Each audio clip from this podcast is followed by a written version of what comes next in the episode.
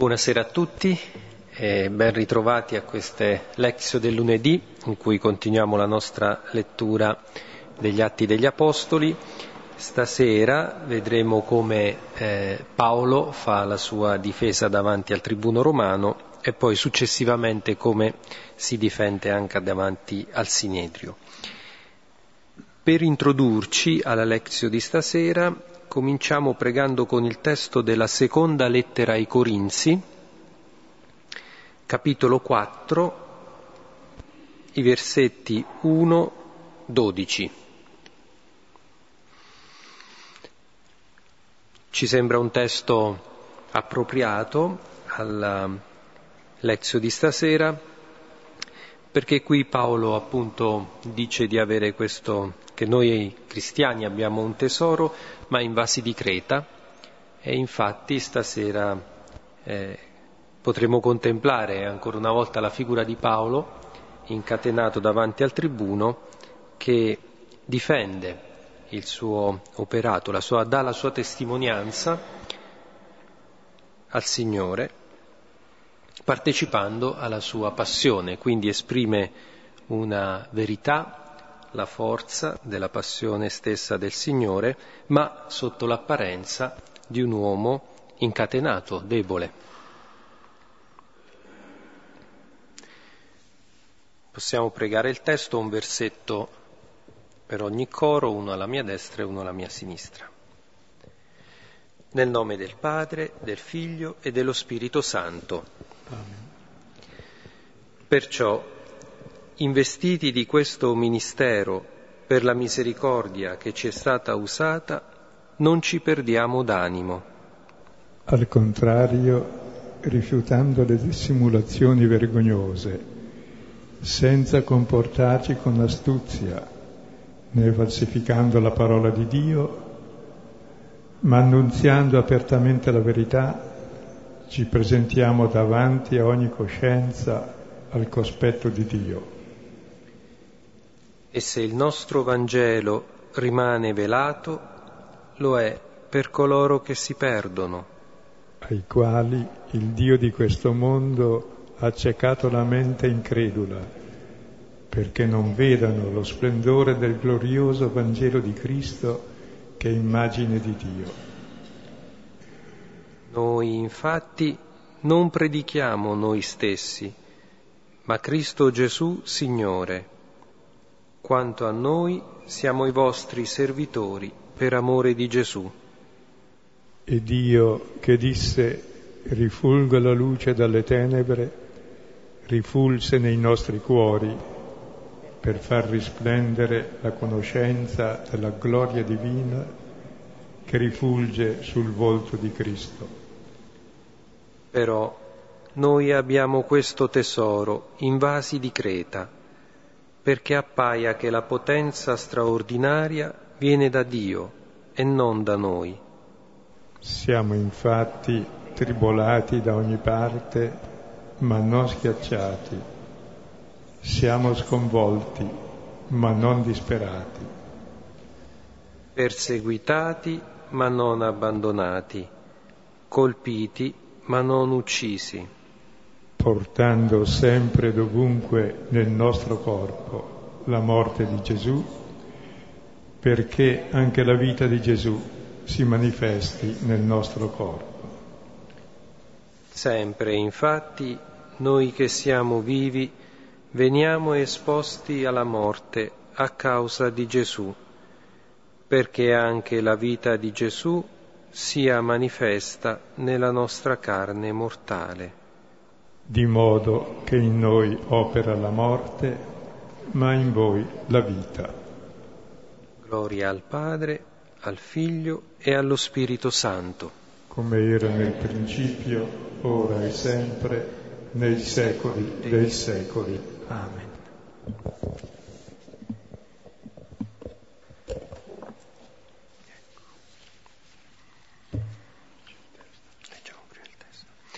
Il testo che leggeremo stasera è il capitolo 22 degli Atti degli Apostoli, dal versetto 22 al versetto 30. E poi sì, faremo solo questa parte, avete stampato anche il seguito, ma lo faremo in due parti. E il testo che abbiamo davanti è l'inizio della passione, della lunga via Crucis di Paolo. Paolo si trova incatenato, resterà più di cinque anni in catene, poi verrà liberato, poi verrà dopo decapitato però. E in questo momento è il racconto della passione di Paolo che è uguale al Signore. E voi sapete che i Vangeli sono tutti un racconto della passione con una lunga introduzione. Lo si dice di quello di Marco, ma vale per tutti i Vangeli, perché il Vangelo è nato attorno alla tavola eucaristica per spiegare cos'è questo corpo di Gesù dato per noi sulla croce, in modo che uno capisca il mistero che celebra. E il Vangelo ha come protagonista il corpo di Gesù, che noi dobbiamo assimilare mangiare, masticare e vivere nella quotidianità. E negli Atti degli Apostoli vediamo come Paolo vive la passione stessa del Signore. È associato alla passione del Signore e alla sua risurrezione.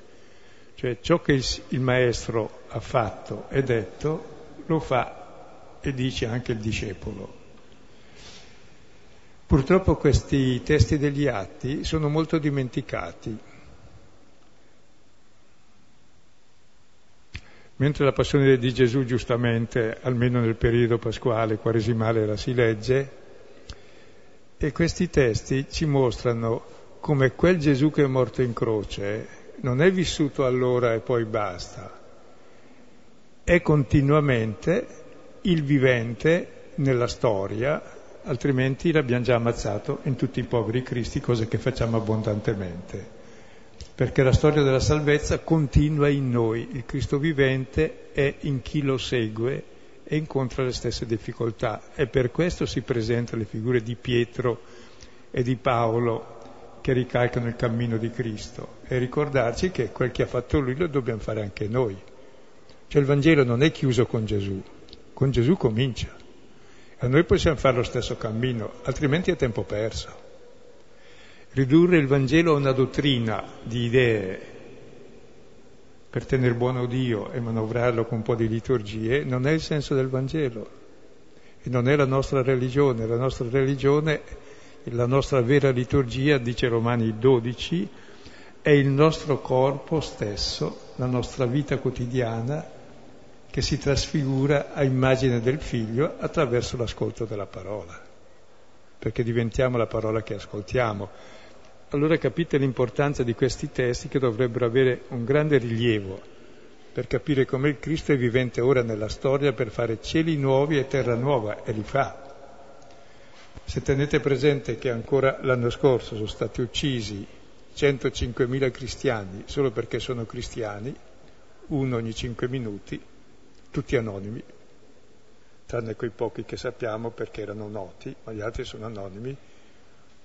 Ecco, vuol dire che davvero continua la storia della salvezza e dobbiamo aprire gli occhi.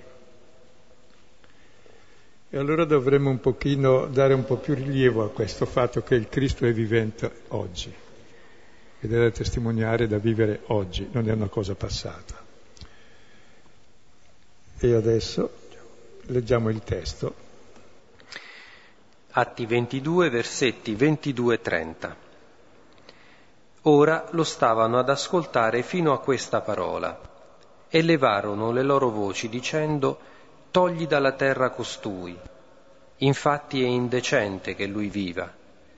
E mentre essi gridavano e si strappavano le vesti e gettavano polvere in aria, ordinò il tribuno di farlo entrare nella fortezza dicendo di interrogarlo a frustrate per sapere per quale ragione gridavano così contro di lui. Ma quando l'ebbero disteso con le cinghie, Paolo disse al centurione presente, Un uomo romano e non condannato, vi è forse lecito frustrarlo? Ora, udito il centurione, avvicinatosi al tribuno, annunciò dicendo, cosa stai per fare? Quest'uomo infatti è romano. Avvicinatosi poi il tribuno gli disse, dimmi, tu romano sei? Ora egli disse, sì. Ora rispose il tribuno, io con molto denaro questa cittadinanza acquistai. Ora Paolo disse, io invece sono addirittura nato romano. Subito dunque si allontanarono da lui quelli che lo stavano per interrogare, e il tribuno allora ebbe paura, saputo che è romano e che lui l'aveva legato. Ora, l'indomani, volendo sapere il vero perché accusato dai giudei, lo slegò e ordinò di riunire i sommi sacerdoti e tutto il sinedrio e condotto giù Paolo lo pose tra loro. Ecco, qui ci troviamo immediatamente dopo che Paolo si trovava nel Tempio e la folla subito è intervenuta gridando aiuto, aiuto, ammazzatelo perché quello ha profanato il Tempio, ha presentato nel Tempio Trofimo che è pagano, invece non era vero. Ecco, e allora c'era un subbuglio tale che sono intervenute le guardie, hanno sottratto alla folla che voleva linciarlo e lo portano eh, su al pretorio. È arrivato sulla scala del pretorio, dal quale si vede il tempio giù in basso, con tutta la folla che gridava, Paolo dall'alto era legato, alza la mano per farle tacere e si dichiara perché pensavano probabilmente che fosse la folla, pensava magari che fosse quello là che era stato già eh, quel, quel, bandito sì, che sommuoveva il popolo, sì. almeno così pensava il tribuno romano. Lui alza la mano e dice scusate cittadini, e parla in dialetto ebraico, mentre parla in greco perfetto col, col, col tribuno parla in ebraico e la gente fa silenzio, in aramaico, cioè nella loro lingua che parlavano allora. E allora fa la propria apologia e spiega che lui è uguale a loro.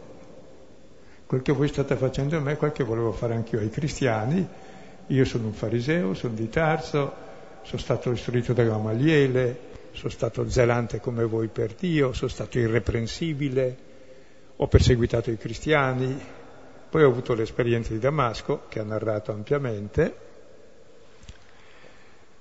e, e, poi ho ricevuto andando nel Tempio l'ordine di rivolgermi ai pagani, mentre io avrei preferito andare dagli ebrei. E a queste parole, che Paolo dice di aver avuto una rivelazione ad andare dai pagani, che sarebbe il compimento della promessa di Israele che diventa luce dei pagani, luce delle genti, tutti reagiscono. Quindi è in gioco il fatto di aprire la promessa di Dio a tutti gli uomini come prima cosa. E poi vedremo le altre cose ancora che ci saranno. E questo testo è molto ricco di suggerimenti anche indiretti. Leggiamo. Ora lo stavano ad ascoltare fino a quella parola e levarono le loro voci dicendo Togli dalla terra costui, infatti è indecente che lui viva. E mentre essi gridavano e si strappavano le vesti e gettavano polvere in aria, ordinò il tribuno di farlo entrare nella fortezza, dicendo di interrogarlo a frustate, per sapere per quale ragione gridavano così contro di lui. Ecco, allora alla parola di Paolo che dice che ha ricevuto l'ordine di Dio di rivolgersi ai pagani, questi levano le voci dicendo togli dalla terra costui. E tutta la passione di Paolo sarà strutturata su quella di Gesù. Anche Gesù dicevano tolle tolle crucifigeum, è tutta la folla che grida. È indecente che viva. Ecco, Qui ci sarebbe da dire una cosa, questa folla che gente era? Gente molto religiosa, che andava al Tempio, che aveva le sacre tradizioni consacrate da duemila anni, che aspettava il compimento della promessa e intanto facevano i bravi cristiani, i bravi cristiani diciamo, no? che vanno bravissimi, osservanti e zelanti e se per caso qualcuno non fa bene, quello va eliminato. Addirittura dicono togli dalla terra questui, come Gesù fu ucciso come bestemmiatore. In nome di Dio, in nome della verità. Dio non può essere così. E bisogna stare attenti, l'abbiamo già detto l'altra volta, che l'iceberg contro il quale naufragano tutte le religioni è il fanatismo, perché si scambia Dio con la nostra pratica e le nostre idee su Dio. E ciò che non rientra nella nostra pratica e nelle nostre idee è sbagliato. Invece Dio non è un'idea. Dio è presente nella storia, che agisce in ogni uomo, dando vita a tutti, perdonando tutti e vuole che tutti siano figli e fratelli. Questa è la promessa già fatta ad Abramo, che in lui sarebbero benedette tutte le genti della terra. Invece noi veneriamo le nostre sacre dottrine, le nostre sacre tradizioni. E in nome delle nostre sacre tradizioni ammazziamo. E guardate che l'odio religioso è il peggiore, come dicevo, che se sono stati uccisi 105.000 cristiani l'anno scorso, perché cristiani per odio religioso vuol dire che è una cosa seria, ma pensiamo anche in questi 1700 anni, celebriamo l'editto di Milano, 1700 anni, in cui abbiamo sostituito subito dopo, una generazione dopo, poco meno anche, la religione di Stato, noi abbiamo preso il potere e abbiamo fatto come facevano i pagani, abbiamo fatto di avallo al potere, per tenere l'ordine. E adesso non voglio dir di peggio, ma va detto, perché l'odio è sempre religioso, cioè è perché hai ragione, è per amor della verità che si sono fatti i roghi. E vi consiglierei di leggere eh, una, una, biografia su, Sant'Ignazio, su Sant'Ignazio del Mongini, edita dal Solito 24 Ore, che è diversa da tutte le altre che sono state scritte dai gesuiti nella storia. Perché i gesuiti, scrivendo la storia di Ignazio dei gesuiti, avevano un certo pudore a parlare dell'Inquisizione per due motivi Primo perché erano sempre inquisiti, secondo perché li inasprivi contro di te. Quindi hanno sempre taciuto l'aspetto dell'inquisizione che era terribile, disumano, incredibile. Faceva fuori la gente in quantità industriale. Il buon Papa Caraffa, Paolo IV, quando fu eletto Ignazio impallidì e tremò per dieci minuti tutto battendo i denti perché per lui la riforma della Chiesa consisteva nell'ammazzare gli eretici e, chi, e i cristiani cattolici che erano simpatizzanti. E si ammazzavano però in modo molto intelligente. Leggete un libro di un gesuita, Friedrich von Spee, che ha pubblicato anonimo Cautio Criminalis nel 1610. Quando è stata fatta questa chiesa? C'è, fu- c'è fuori lì la data. Da, eh, sta, più o meno. Alla fine del 1500 sono arrivati i gesuiti e all'inizio del 600 è stato ah, ecco. era allora, era in C'erano un po' prima, ma in quell'epoca lì sì. E lui era di una grande famiglia tedesca, ha pubblicato un libro anonimo, era confessore di streghe e ha scoperto che non c'era nessuna strega e per fare le streghe spiegava come si fa a farle state ben attenti perché questo non lo si sa. E lì fa 59 capitoli giuridici senza mai nominare Dio, per, è scritto il libro per l'imperatore, per il papa, per i preti, per i vescovi, per i principi, per capire l'abominio che stanno facendo, devastando il popolo di Dio. E le streghe si facevano così una veniva denunciata come strega. Tra l'altro i beni delle streghe venivano confiscati, per cui c'era anche, in genere si denunciava chi aveva qualcosa, ma non era troppo in alto. La si torturava anche gli uomini, ma soprattutto erano le donne. La si torturava in modo così violento, leggeremo una tortura successiva a questa per avere l'idea di cosa facevano. Ma non in modo che morisse, perché prima che stesse per morire sospendevano la tortura, la lasciavano rimettere in salute e poi riprendeva la tortura quando stava sufficientemente bene e prima che morisse la torturavano. Perché? Insomma, le torture erano tali che se non moriva era perché era strega. Quindi doveva confessare. La terza volta, pur di essere uccisa e non subire quelle torture, lì diceva sì, sono strega. Ma non la uccidevano subito, non la bruciavano, la lasciavano guarire e poi le dicevano confessa un complice. Questa è la Sacra Inquisizione, eh? con l'avallo della Chiesa, anzi con fiori di santi, anche San Carlo faceva lo stesso lavoro, istigato dal Papa Paolo IV, che voleva sterminare tutti gli eretici, ma non si accorge che lui è il primo eretico, è fuori dalla grazia di Dio. Gesù è morto per i peccatori, va bene, è morto per noi, anche per il Papa, anche per me, ma non sterminare il nome di Cristo.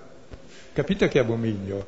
Ma erano uccisioni in quantità industriale, se si governava col terrorismo. La situazione si è sbloccata solo un po' al Vaticano II, sai, perché c'era il terrorismo anche ideologico, la scomunica che voleva dire la sospensione anche delle attività, delle, come Hans Küng, è stato bravissimo, ha tenuto duro e ha sempre, è mai uscito dalla Chiesa, così si fa. E tutte le cose che diceva erano sacrosante, non era eretico lui, era sbagliato chi, gli, chi era contro. Cioè, capite allora quanta violenza c'è in chi ama la verità e non sa che l'unica verità di Dio è l'amore. E tutte le religioni cadono in questo fanatismo, tutte, compresi noi. Quindi diciamo il, no, il mea culpa, ma non di quelle cose passate, ma di quelle cose che stiamo facendo oggi con lo stesso criterio. Invece di avere la verità dell'amore che accoglie tutti e va verso tutti, cominciando dai più lontani, abbiamo l'amore della verità che giudica, condanna, discrimina. Abbiamo i grandi esempi, insomma, degli ultimi 20-30 anni della Chiesa, che sembrava che fosse venuto un astronauta perché è venuto un Papa che faceva il cristiano, in fondo.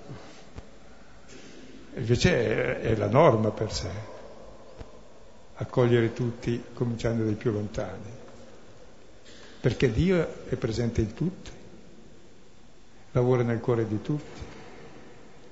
Il motivo anche perché Sant'Ignazio fu perseguitato costantemente dall'Inquisizione. E lui era molto bravo, diceva, non usate Erasmo perché è troppo caustico, però diceva tutte cose sacrosante per la riforma della Chiesa propria. E, però lodate sia la teologia tradizionale, quella dei padri, sia quella scolastica, quella speculativa, ma tutte e due valgono niente. Perché la vera teologia, ce l'ha spiegata lui nell'esercizio spirituale, è sapere di Dio e lui ti dà il metodo per conoscere Dio, che non sono le idee, ma è l'esperienza interiore di Dio che fai attraverso la parola. Ma è sempre stato così da che mondo è mondo per sé. Che non è il catechismo che si impone e si inculca a uno e poi diventa regole e uno vive di regole, no. Si vive dell'esperienza di quel Dio che mi ha amato e ha dato se stesso per me e anch'io allora rispondo a questo amore con amore e questo amore include tutti i fratelli cominciando dagli ultimi.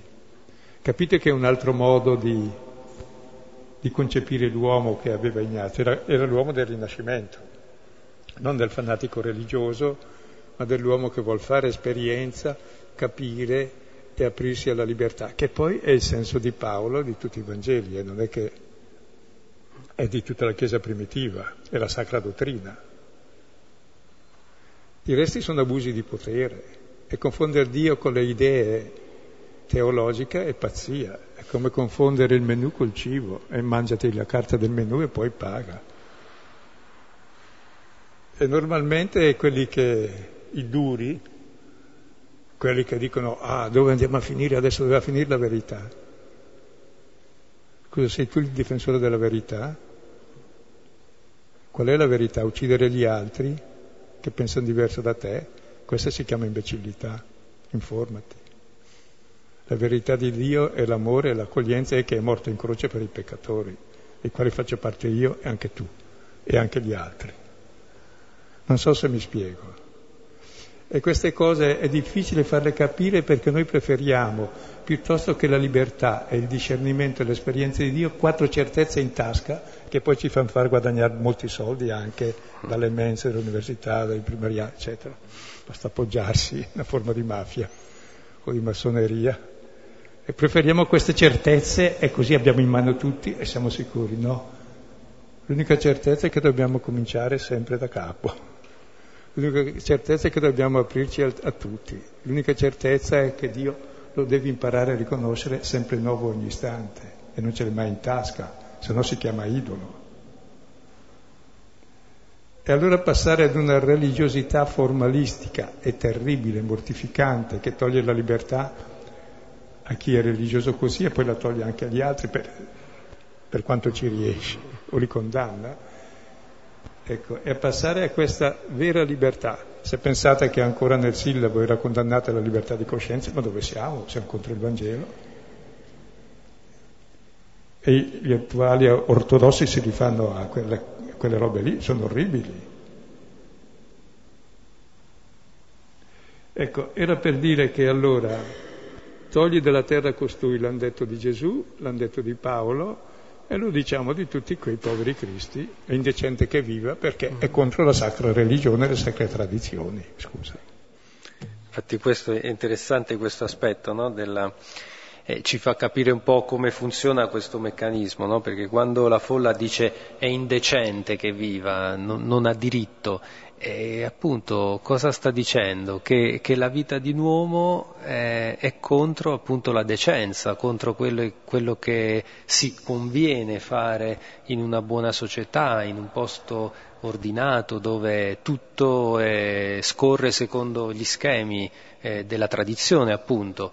Eh, non è un caso che eh, cominciano a urlare e a gridare proprio quando Paolo dice che ha ricevuto la missione di andare ai pagani perché Paolo poi ai pagani diceva guardate che non c'è bisogno che vi fate circoncidere, la fede in Gesù è andata oltre questi segni, queste tradizioni e questo per, per gli ebrei era inaccettabile. Ma parlo eh, ma anche i cattolici d'oggi integralisti, peggio ancora. Beh, anche per giudei, alcuni di questi giudei cristiani, perché vi ricordate cosa abbiamo letto nelle lezioni precedenti, no? e, Paolo era andato a trovare la chiesa di Gerusalemme, era stato ricevuto da Giacomo e la maggior parte di quelli che erano diventati cristiani proveniva dal giudaismo. Certo, avevano detto che non c'era bisogno di circoncidersi, insomma, però a Gerusalemme comunque vivevano in buona armonia, comunque venivano dal giudaismo quindi in qualche modo erano rimasti legati alla tradizione e di fatto eh, nessuno lo difende. Qui Paolo è da solo, quindi quella chiesa lo lascia un po' solo, eh, perché forse in qualche modo anche per quella chiesa Paolo, non dico che è indecente, ma forse è un po' scandaloso un po' come gli apostoli che alla fine abbandonano Gesù quando è il momento di morire sulla croce. E allora questo è un po' quello che succede, come si diceva, ai testimoni, ai discepoli, è qualcosa che si ripete nella vita del martire, del testimone, a somiglianza di quello che avviene di, di, eh, per Gesù eh, ucciso dai fratelli. Capite che se poi uno si fa uccidere per la messa in latino è un fessacchiotto. Prima di tutto non sa il latino, io lo so, e non mi interessa. Dico, la messa in latino, ma siamo pazzi, chi lo parla? Allora è fatta per creare mistero, per imbrogliare la gente, mentre la messa va capita e vissuta. Se non la capisci non la puoi vivere, quindi per creare il mistero e dominare la gente. Quello è disonesto. Solo che non si accorge perché è imbecille, crede di avere la verità. E magari coltivare le galere come si chiama le galere? No. Il gale, galeno. E i galeni e belle liturgie. Cosa gliene frega Dio delle belle liturgie? Dice già nell'Antico Testamento, sono stufo del vostro incenso, vostri... voglio qualcos'altro, voglio amore e giustizia. Mica tirarmi su del fumo davanti per imbrogliarmi. Voglio l'apertura a tutti. Ma questo l'hanno sempre detto i profeti. Sì. E anche adesso va detto adesso che si può dire finalmente un po' più tranquilli. Ma, ma infatti andate ma l'abbiamo a sempre leggere... detto perché sennò eh. è, da, è da scemi non dirlo. Sì, ma infatti provate ad andare a leggere il discorso che Francesco ha fatto ai movimenti popolari, li ha incontrati credo il 28 ottobre, quindi trovate su internet il testo. E Francesco proprio questo dice, cioè, eh, tra le altre cose... Eh, Francesco Vescovo di Francesco Roma. Vescovo di Roma, sì, sì, certo. E, ehm, tra le altre cose, appunto, gli ha detto continuate a lottare, lottate per la famiglia rurale, per l'acqua, per difendere i contadini, c'erano i cartoneros, sapete questi che raccolgono il cartone in Argentina che lui ha difeso, si sono organizzati in cooperativa perché quando la cosa era diventata un affare, allora c'erano delle altre compagnie che volevano sfruttare questa cosa, però togliendo poi quello che era diventato un lavoro per i senza fissa dimora. Allora ecco, appunto, questo eh, è, eh, dicevo l'altro giorno, guardate che questi discorsi fanno sicuramente, danno molto più fastidio che le preghiere di Francesco. Su questo state sicuri che nessuno ci verrà a disturbare se chiediamo soltanto di stare qui a pregare tranquilli, avere dei luoghi per il culto. In certi posti è già tanto perché non c'era possibilità e quindi va chiesto ma qui in Occidente da noi non è questo, ah, ce lo lasciano fare volentieri, oppure l'assistenza ai poveri, cioè va benissimo, anzi gli togliamo le castagne dal fuoco. E quando chiediamo giustizia perché siamo tutti fratelli, perché, eh, perché c'è un potere che opprime, perché c'è chi in nome della verità o, o peggio degli interessi personali eh, schiavizza gli altri. Ecco, questo, questo, è quello che dà fastidio e ci assimila perché poi la fine che si fa è questa, in qualche modo. Il padre Arrupe, che era generale dei Gesuiti, dovuto, è stato dimesso quando ha toccato questi tasti. Dopo un discorso così, subito è stato esautorato contro la, rete, contro la legge e contro il diritto. Quando si toccano interessi forti. In nome di Dio, chiaro, esautorato. E invece no. Quindi bisogna stare attenti eh, all'intransigenza religiosa che si traveste di ortodossia, ma non è per niente, è totalmente fuori dall'ortodossia questa, è violenza pura. Anzi, anche il tribuno questi gettano polvere, strappano le vesti, gettano polvere per aria, eh, pronti a gettare sassi per ammazzarli. Cioè, allora il tribuno ordinò di farlo entrare nella fortezza e di interrogarlo a frustate. Il potere civile e religioso sono uguali, come vedete. Quello religioso fa, fa da sustrato e l'altro lo applica perché nessuno potrebbe uccidere se non in nome di Dio, perché solo Dio dà la vita. Solo che Dio non uccide nessuno, neanche chi uccide. E allora lo interrogano a frustate. Pensate che bella verità viene fuori dalla frusta, appunto. Veniva fuori quello che diceva Friedrich von Spee, che diventavano a migliaia le streghe e proprio bruciavano paesi interi perché appunto con la frusta le torture e poi magari vediamo la descrizione di una tortura già nel secolo dei lumi, quindi già molto dopo questo qui, per avere l'idea di cosa facevano. Sì, questo è un episodio abbastanza famoso, ripreso anche da vari filosofi, ma eh, Robert François Damiens era un domestico francese che a un certo punto accoltella con un coltello di una lama cortissima, non voleva uccidere il re Luigi XV di Francia e viene ovviamente arrestato e l'accusa è quella di eh, lesa maestà, di omicidio addirittura attentato al re. Allora in questi casi eh, Il motivo per cui l'aveva fatto è che secondo lui lui protestava perché il re non aveva preso in considerazione le, le rivendicazioni del, eh, del, Parlamento e perché non si mostrava misericordioso verso il popolo. Ecco, questo, eh, questo domestico eh, rivendicava quindi una maggiore eh, misericordia verso, verso, il popolo, eh, però appunto non voleva uccidere il re eh, aveva fatto un gesto dimostrativo, tant'è vero che Luigi XV, quando poi viene curato, dice di aver ricevuto un pugno, non si era di, accorto di essere stato accoltellato. Fatto sta che eh, ovviamente questo Damian viene eh, imprigionato e in questi casi eh, la morte era per squartamento, e allora questo eh, povero domestico viene prima eh, ehm, torturato perché prima gli vengono bruciati i piedi e i polpacci con un ferro rovente per farlo parlare. Ma, ma, non, ma perché si usano queste cose? Eh, perché, perché, lui ha fatto... Per gli spettatori?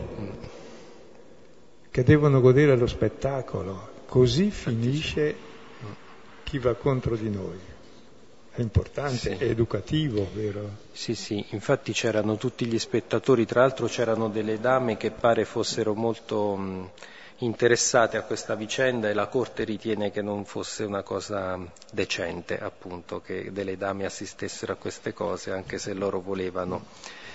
Scusate, e... sapete che anche che il primo spettacolo che esiste nella storia è esattamente il patibolo, cioè il potere che dà spettacolo cioè, io ho il potere di ammazzare così, allora è una grande scenografia, anche tutti dove bruciavano le streghe, i colli giustizia, è un posto sempre molto visibile, anche a Selva c'è il Col della Furcia, uh-huh. che lo si vede da Santa Cristina e da Selva, e lì eh, c'era lì, le, i roghi, le, le torture, l'impiccagione, e prima c'è la cappelletta della misericordia.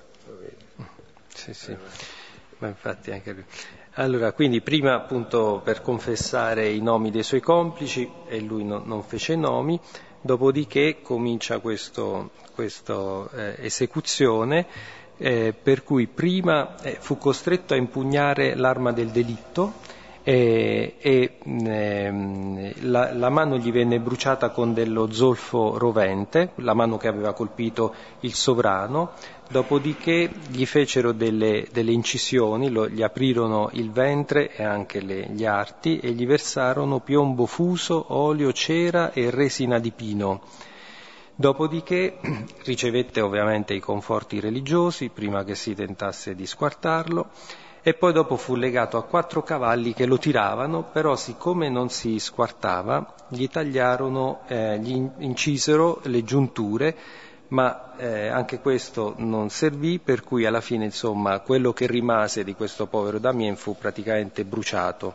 E poi ovviamente anche la, la famiglia fu eh, esiliata, i beni confiscati, eccetera, eccetera, appunto per dire cosa succede a chi osa fare una cosa del genere.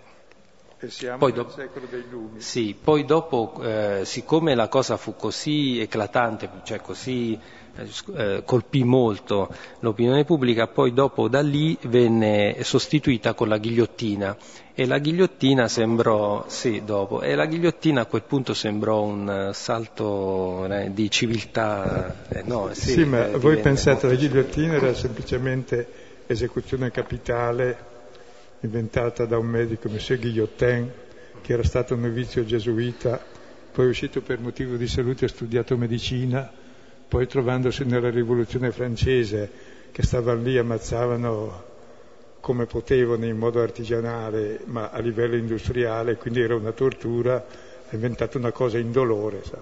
Ti, abbassa, ti azzera la pressione di colpo e sei morto era un mezzo umanitario, ma questo durante la rivoluzione francese, qui siamo prima e la tortura è continuata ancora. Ma pensate, chi fa queste torture è normale e chi le ordina. E il popolo che deve assistere e assiste volentieri altro che il nostro cinema. È l'unico spettacolo. Educativo questo, vero? È lo spettacolo del potere, è osceno, e dovevano assistere alle torture, sì, ai roghi, perché era l'ammaestramento. O segui la sana dottrina o finisci così. Sì.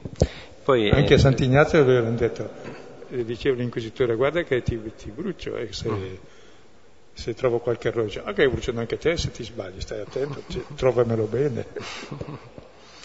Sì, e poi appunto questo controllo del corpo, e questo eh, sì, attraverso il dolore, ma c'è questo potere che appunto eh, ha bisogno di, di un corpo, no? di, di sfogarsi, di, di controllare il corpo, perché è questo corpo che prima si diceva no? che viene conformato eh, al Signore Gesù, è questo corpo che in qualche modo deve essere eh, controllato, deve essere eh, appunto eh, inserito in questa ottica di, di potere. E pensate anche quelli che sono stati sequestrati in Medio Oriente, le torture non, non scherzano, quelle psicologiche poi sono anche peggiori. Quelle fisiche le hanno contenute un po' di più perché adesso non sono più così robusti come una volta, però l'essere scozzato pure non è una cosa simpatica. E dobbiamo stare attenti perché il potere è sempre violento.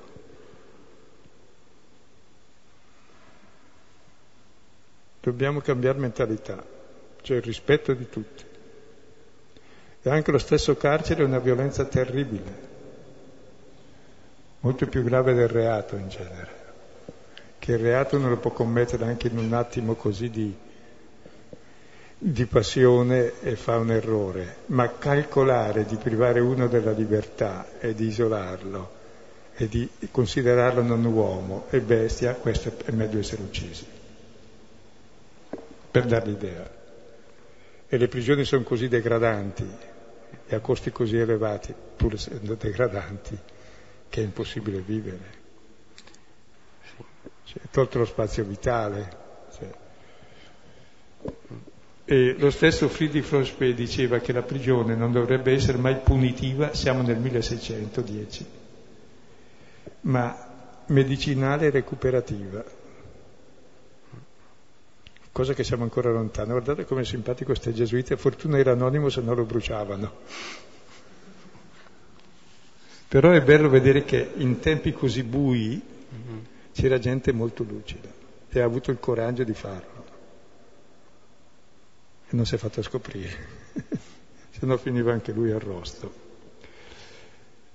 Ecco, questo era per dire come questi testi sono sempre attuali sia se fai il cristiano ti, ti, tocca come è toccato a Paolo, sia se sei dalla parte del potere, bene, eserciti ampiamente il tuo potere per fare come quelli che ha maltrattato Paolo e Cristo, in nome di Dio. Sì, soprattutto ci fanno riflettere come eh, certi meccanismi, innanzitutto eh, mentali, eh, ci appartengono, cioè nel momento in cui cominciamo a pensare che la presenza di un, di un uomo, di una vita è indecente, eh, beh, siamo già dentro questo meccanismo. Gesù nel discorso della montagna lo dice, non solo chi dice, chi uccide il fratello, ma anche chi gli dice scemo, pazzo, cioè c'è un'intenzione omicida nel momento in cui io penso che un'altra persona non è degna di stare al mondo. Dentro di me è già entrato, poi non lo metto in pratica perché grazie a Dio insomma un minimo siamo anche, però, eh, però eh, c'è già, sono già dentro quel, eh, quel meccanismo.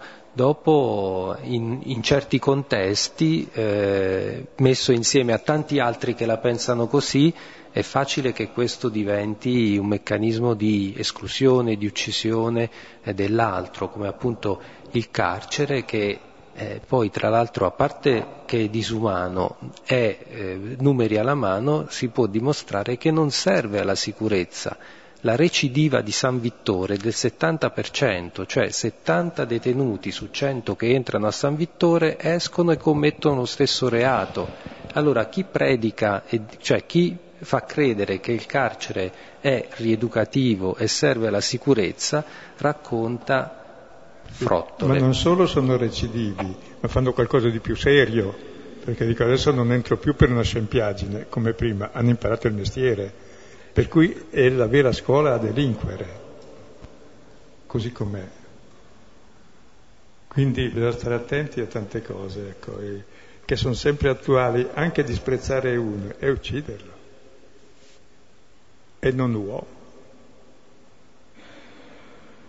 Disprezzare uno perché è di un'altra razza di ceto inferiore, bene, è disprezzare Dio, si è fatto ultimo di tutti, ed è disprezzare se stesso, perché chi sono io? Sono uguale a lui, no? Infatti chi, i razzisti sono tutte persone che disprezzano se stessi, se chiedono di essere diversi dagli altri, che gli altri sono uomini, allora si capisce sono non uomini. Superuomo è un imbecille, in fondo è un sottouomo, poverino, però lo consideriamo umano anche lui, ma va recuperato con bontà. Oppure c'è anche un altro eh, meccanismo no? che spesso, eh, soprattutto ne, nell'ambiente nostro, diciamo, eh, cattolico, eh, va bene, allora tu sì, sei così, allora se non ti mostri, se questa cosa è fatta eh, senza evidenza, no? senza dare scandalo, Va bene, allora in qualche modo e così si nascondono le questioni sociali dietro una parvenza di normalità e l'importante è che stanno lì perché non si devono diffondere, eh, ma si diffonderanno di nascosto, cioè eh, non, non, è quello. Eh, certe cose, il problema dovrebbe essere quello, cioè dovrebbe essere piuttosto perché riteniamo certe cose indecenti, inaccettabili, perché ci rifiutiamo in qualche modo di affrontarle, di tenerle dietro un paravento che poi lo sappiamo che prima o poi eh, viene meno e quindi eh, non si può bloccare eh, in quel modo lì, non si possono affrontare in quel modo. Adesso andiamo avanti un pezzettino e chiudiamo il capitolo col tribuno e poi vedremo la volta prossima il successivo. Ma quando l'ebbero disteso con le cinghie, Paolo disse alla stante centurione, un uomo, un uomo romano e non condannato, vi è forse lecito frustrarlo? Ora, udito il centurione, avvicinatosi al tribuno, annunciò dicendo, Cosa stai per fare? Quest'uomo infatti è romano. Avvicinatosi poi il tribuno gli disse, Dimmi, tu romano sei? Ora egli disse, Sì. Ora rispose il tribuno, io con molto denaro questa cittadinanza acquistai. Ora Paolo disse, io invece sono addirittura nato romano. Subito dunque si allontanarono da lui quelli che lo stavano per interrogare, e il tribuno allora ebbe paura, saputo che è romano e che lui l'aveva legato. Ecco, disteso con le cinghie, legato per frustarlo meglio dall'alto in basso. Allora Paolo dice al centurione che comandava l'operazione, scusa, un uomo romano non condannato, vi è lecito frustarlo. Se fosse schiavo sì. Comunque in questo momento lui approfitta di essere cittadino romano, ma per mettere in difficoltà loro. Ma tenete presente, solo i cittadini romani non andavano frustati. Gli schiavi no. Beh, ancora così tutto sommato. Un ladro di pollo finisce in galera, uno che ne fa di tutti i colori fa fortuna. Ecco, i... allora sappiamo adesso progressivamente tante cose di Paolo, giudeo, perfetto giudeo, perfetto, è romano cioè tutto, è tutto in regola. Dice, e perché allora mi maltrattate? Il centurione si avvicina al tribuno e dice, cosa stai per fare? Sai che rischi la carriera, frustare un cittadino romano, poi ti denuncia. Paolo evidentemente non voleva denunciarlo perché gliel'ha detto, tanto voleva prendere almeno una frustata e poi denunciarlo e non gli mancava la parola per difendersi, credo. Perché il suo maestro è stato anche il maestro di Cicerone, era di Tarso, il grande maestro di oratoria. Sì. E poi interessante no, questo eh, tribuno che fino al momento in cui sa di, di essere impunito, nel senso che sta comunque frustrando un uomo, percutendo un uomo per potergli estorcere una verità che dovrebbe chiedere piuttosto a chi lo accusa, non a lui che l'ha accusato. Ecco, finché rimane nell'impunità, appunto, è tranquillo. Quando poi la cosa comincia a ritorcersi contro di lui, allora in qualche modo ecco che, che fa un passo indietro. Quando la cosa tocca personalmente, poi le, le cose acquistano, perché se eh, un tribuno, un magistrato, insomma, faceva punire in questo modo un cittadino romano, la pena era severissima, perché poi giustamente i romani si proteggevano fra di loro, quindi era eh, una, mm, Cicerone dice che addirittura è un'impietà bastonare un cittadino romano, quindi eh, facendo, il tribuno si rende conto che sta facendo una cosa per cui può rischiare grosso. Certo la carriera. Tra l'altro il tribuno era un generale, cioè comandava mille persone e a turno con gli altri due eh, comandava la legione, quindi era il nocciolo della, del potere di Roma. Ed è interessante però questa cittadini di serie A, di serie B, altri si possono frustare, non è sempre così. Altri invece non si possono toccare, purtroppo, mentre invece sono tutti uguali. Poi questo tribuno è anche uno che ha, è arrivato dove è perché ha comprato no? il titolo, quindi è una di quelle persone che a un certo punto acquista una posizione e, e queste sono le, le, persone più pericolose di tutte perché questo chissà come ci è arrivato lì, no? Eh, poteva essere un signor nessuno, quindi non era in origine un cittadino romano, ha comprato la cittadinanza e si sa che poi queste persone quando arrivano in queste posizioni diventano persecutori degli altri, diventano quelli che difendono questo sistema, questo, questo modo di, eh, di amministrare di, eh, e di vivere in fondo e di, di esercitare eh, il potere. Il tribunale dello spandere, io, io, l'ho pagato molto, io ho tirato fuori tanti soldi, magari vi ho fatto il mercante oppure tante razzie da militare, ma non basta quello, perché li fanno i grossi le razzie.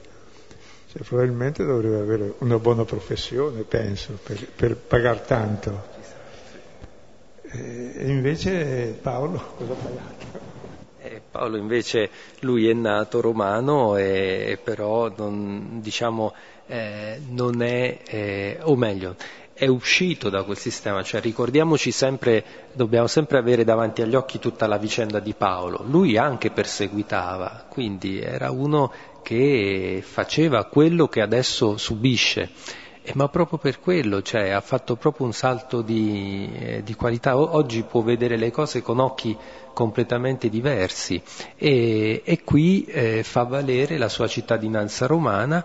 Quindi ehm, Paolo qui si dimostra eh, nella sua passione eh, molto tenace, molto combattivo, non è remissivo, fa valere comunque i suoi diritti quando eh, c'è bisogno perché in qualche modo mentre diciamo, Gesù ha vissuto la sua dignità anche regale, no? il Vangelo proprio di ieri, con questo silenzio, con questo stare davanti a Pilato, tra l'altro gli dice che è venuto a dare testimonianza alla verità e quindi la verità che sta portando la porta da perseguitato, non da persecutore. Ecco, manifesta la sua regalità, la sua dignità. Eh, con quel silenzio, con quell'andare incontro alla morte. Ecco, Paolo no, Paolo deve parlare, Paolo è il testimone, Paolo deve dire che stanno facendo un'ingiustizia, perché è proprio questo suo, in questo modo dà testimonianza no? e, e, e, quindi si mostra combattivo perché uno potrebbe pensare ma eh, se è assimilato alla passione di Cristo perché non sta zitto e si lascia perseguitare? Ma perché non è questa la testimonianza cristiana non è quello di farsi uccidere senza dire nulla, è proprio quello che dicevamo prima, cioè si denuncia un'ingiustizia, si denuncia qualcosa che non va, soprattutto quando viene perpetuata in nome di Dio e si è disposti a dare la vita. Anzi, poi alla fine si viene uccisi proprio perché si è, eh, si è denunciato, perché eh, si è parlato, altrimenti non ci sarebbe motivo. Io pensavo che ieri la festa di Cristo Re dice che è il re della verità, vuol dire che l'altro è un re della menzogna, cioè Pilato l'imperatore. Il re della verità chi è? È il giusto che porta su di sé l'ingiustizia, quello è il vero re, che vince il male e lo porta su di sé. Cioè lui è re dalla croce, non dovremmo dimenticarlo e non è come i re di questo mondo, mentre invece facilmente facciamo di Cristo uno dei re di questo mondo, potente, tutto indorato, tutto... povero Cristo. Non lo prendiamo in giro? Lui è, è, è il povero Cristo, si identifica con tutti i poveri Cristi del mondo. È lì che lo troviamo. Qui ci può stare in chiesa, in croce però, perché l'abbiamo messo noi lo sappiamo. Sapete che l'unico teologo del Vangelo è il centurione che l'ha ucciso. Cioè, questo è veramente Dio, l'ho ucciso io. E anche Paolo si ritiene teologo perché dice, eh sì, è morto per me, io non c'ero ma l'avrei ammazzato anch'io. Mentre in Luca l'altro teologo è il malfattore, l'unico è il malfattore, il centurione è il semiteologo, dice questo è giusto perché sto facendo l'ingiustizia ad ucciderlo. Mentre il malfattore dice, questo è veramente Dio, perché? Perché sta qui con me, ha fatto nulla di male perché sta qui con me.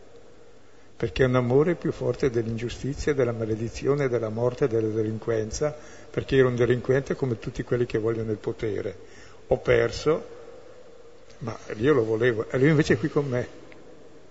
Quindi non è il povero innocente, è anche il povero disgraziato più disgraziato del mondo, che è Cristo, e si identifica con Lui. Beh, direi che questa sera abbiamo, sì, i testi sono abbastanza belli per farci capire appunto questo dibattito di Paolo ormai legato e comincerà la sua via Crucis di cinque anni, poi c'è un intervallo della via Crucis e verrà ucciso dopo nel 67. Comunque negli Atti degli Apostoli eh, si parla solo di questo periodo e il resto si dice in sintesi due anni e mezzo. E in questo periodo c'è il processo appunto a Gesù, eh, scusate, a Paolo, che apparirà, come ha detto Gesù, davanti al Sinedrio, davanti ai governatori, davanti ai re e a tutti i tribunali, fino al tribunale di Cesare, per rendere testimonianza. E renderà testimonianza appunto con la sua vita. E come Paolo ha capito che Cristo era presente nei cristiani che lui perseguitava, era il vivente, adesso è il vivente in lui e Luca lo racconta appunto per mostrare come ogni cristiano è chiamato a essere testimone di Cristo con la propria vita, non necessariamente con la morte, è più difficile con la vita che con la morte. Con la morte capita a qualcuno, ma è istantanea, con la vita invece giorno dopo giorno, facendo fronte come parlo cinque anni alla burocrazia romana che era efficiente, allora adesso avrebbe impiegato cinque anni, con tutti i disguidi e tutte le cauzioni e tutti i ritari, i rimandi, gli spostamenti che vedremo negli atti, dico, è una cosa seria. Vivere la quotidianità testimoniando la libertà.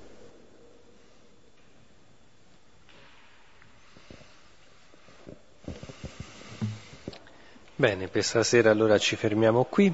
Come sempre c'è un po' di tempo per risonanze, domande eh, così, su questo testo.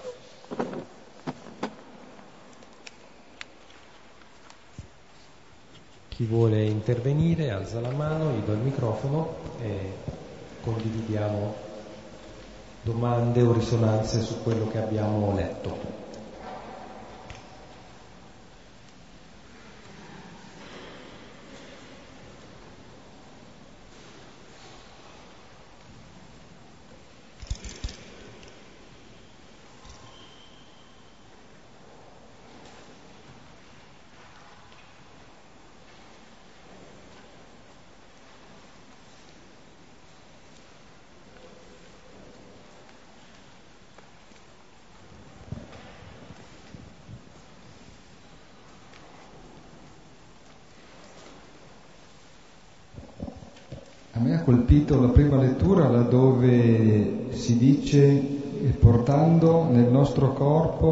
Morte di Gesù.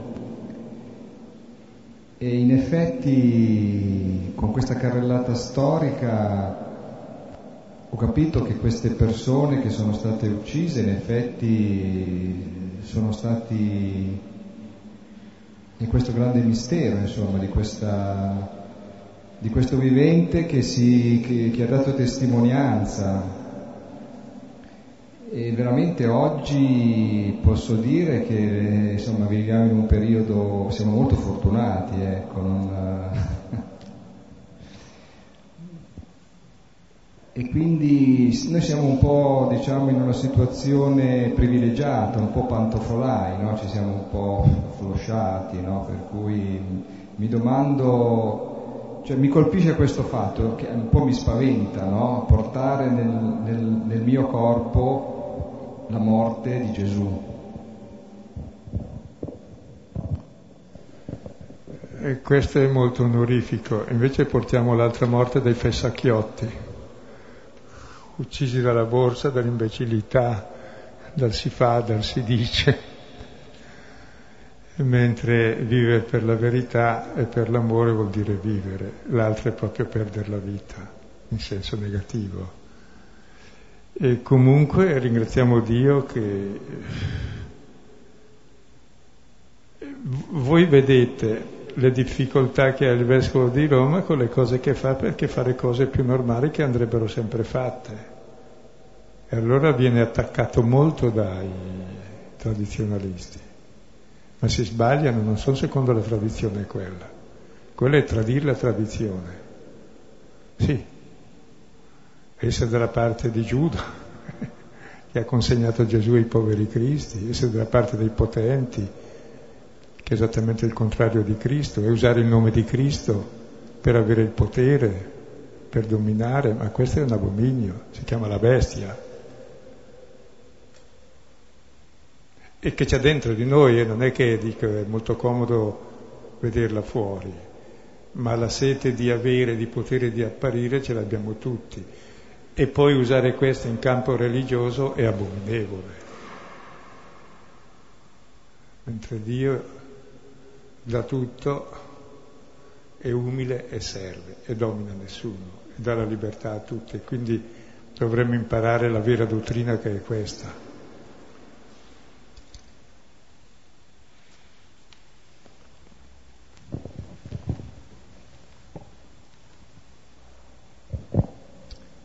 Sì, mi veniva in mente una cosa ascoltando questo, questo brano.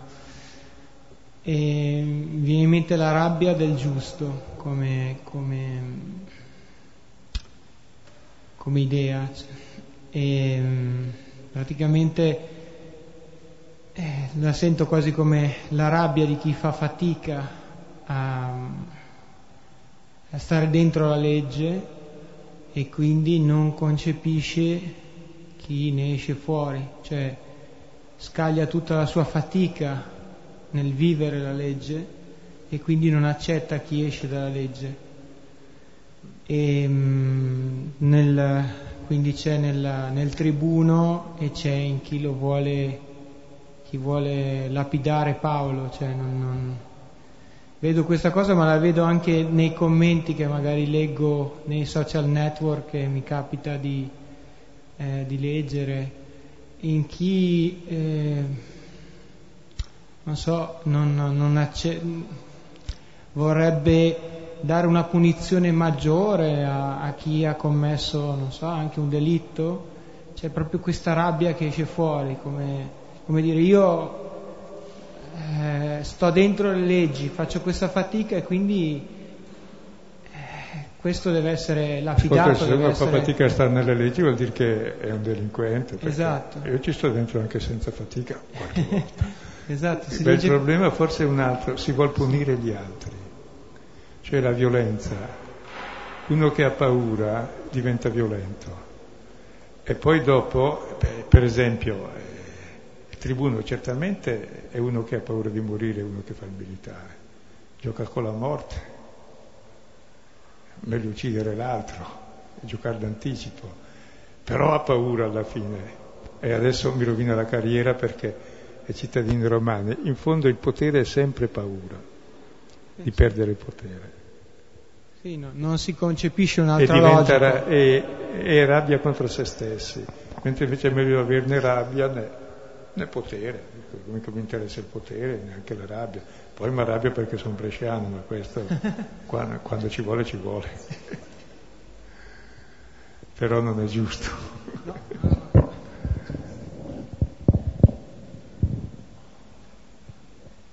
A me colpiva in particolare il concetto che è comunque molto più difficile dare testimonianza con la vita che con la morte, no? Perché comunque naturalmente il martirio è sempre un atto eroico, ma il fatto di vivere proprio un cristianesimo autentico nel quotidiano, quindi con tutte le rinunce, eccetera, è veramente altrettanto difficile, possiamo dire. E mi veniva in rapporto a questo una frase di Gesù, laddove dice chi vuol venire dietro a me rinneghi se stesso prenda la sua croce e mi seguano. Ogni giorno, dice Luca poi. Ecco, quindi proprio questa idea che appunto questa crocifissione è una cosa quotidiana e che quindi si può vivere, ma si può vivere in maniera tale appunto da seguire veramente tutto quello che è stato il suo sacrificio e quindi... Ed è bello perché lo si segue per gioia e per amore, non per paura e per violenza, quindi cambia il mondo proprio, sì.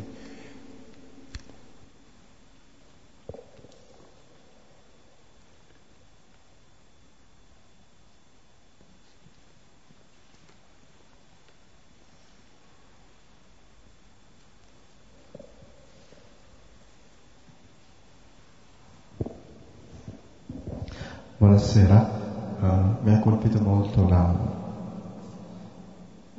questo concetto di, di non uh, soltanto commuovere di fronte a questo messaggio, bisogna muoversi, come quando si parla della denuncia, della ingiustizia, quindi bisogna, come Paolo, bisogna essere combattivo bisogna essere tenace e, e di non essere timido. Eh, però quando si va sulla pratica, io parlo personalmente per me,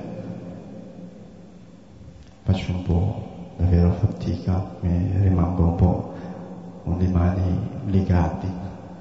Eh, non so, forse perché sono un po' attratto sul potere, sull'orgoglio, sulla... Eh, non so come uscire, alle volte. Io parlo per me, sì, che quando si va sulla pratica, cioè è bello il messaggio quando lei fa, interpreta questo Paolo che è molto combattivo, molto tenace di denunciare l'ingiustizia, è bello questo messaggio, però quando si va sulla pratica veramente faccio fatica e io mi ricordo Cardinal Martini quando fa una denuncia che anche all'interno della Chiesa ci sono queste cose e che capace di uscire è veramente libero. Grazie. Va bene, abbiamo tutte le stesse difficoltà, però l'importante è sapere che cosa è meglio e cosa è giusto e sbagliato, almeno avere questa luce e capire quando si sbaglia. Ed è comprendendo i nostri errori che si diventa umili. E l'umile non cerca il potere perché si accorge che è una fessaggine. Chi cerca il potere è schiavo, si sente niente, ha bisogno di stare sulla testa degli altri per sentirsi qualcuno, allora è proprio un imbecille, è un poveretto.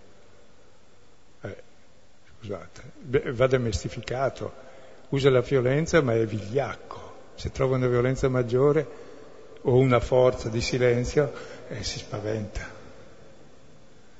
Comunque, quello, sappiamo che tante cose sono giuste, ma non riusciamo a farle, chiediamo al Signore che ce le doni. Hm? Perché dentro di noi c'è sempre eh, quell'altro, la parte negativa che vorrebbe proporsi insieme all'altra, cioè il desiderio di potere, di avere, di apparire, che è l'opposto della vita. Ciò che possiedi ti possiede ciò che dai ce l'hai e ti mette in relazione. E il dominio uccide ogni relazione, il servizio invece l'amore fa vivere e dà la vita. E l'amore è sempre umile, il superbo è un imbecille, vuoto, pieno di sé, si dice no? Una volta si diceva pieno di merda, pieno di serda sei lui. Vuol dire che proprio si sente niente per essere superbo. Se no si sente come l'altro, uomo, umile, humus. Persona normale si sente normale, né sopra né sotto. Ecco, bisogna imparare queste cose e non abbiamo mai finito, certe cose finiranno dopo che siamo morti, dopo un quarto d'ora, però sapere che riderci su almeno sulle fessaggini che facciamo un po', e non prenderle sul serio come obiettivo di vita, se non da prendere a pedate un po'. Va bene. Grazie.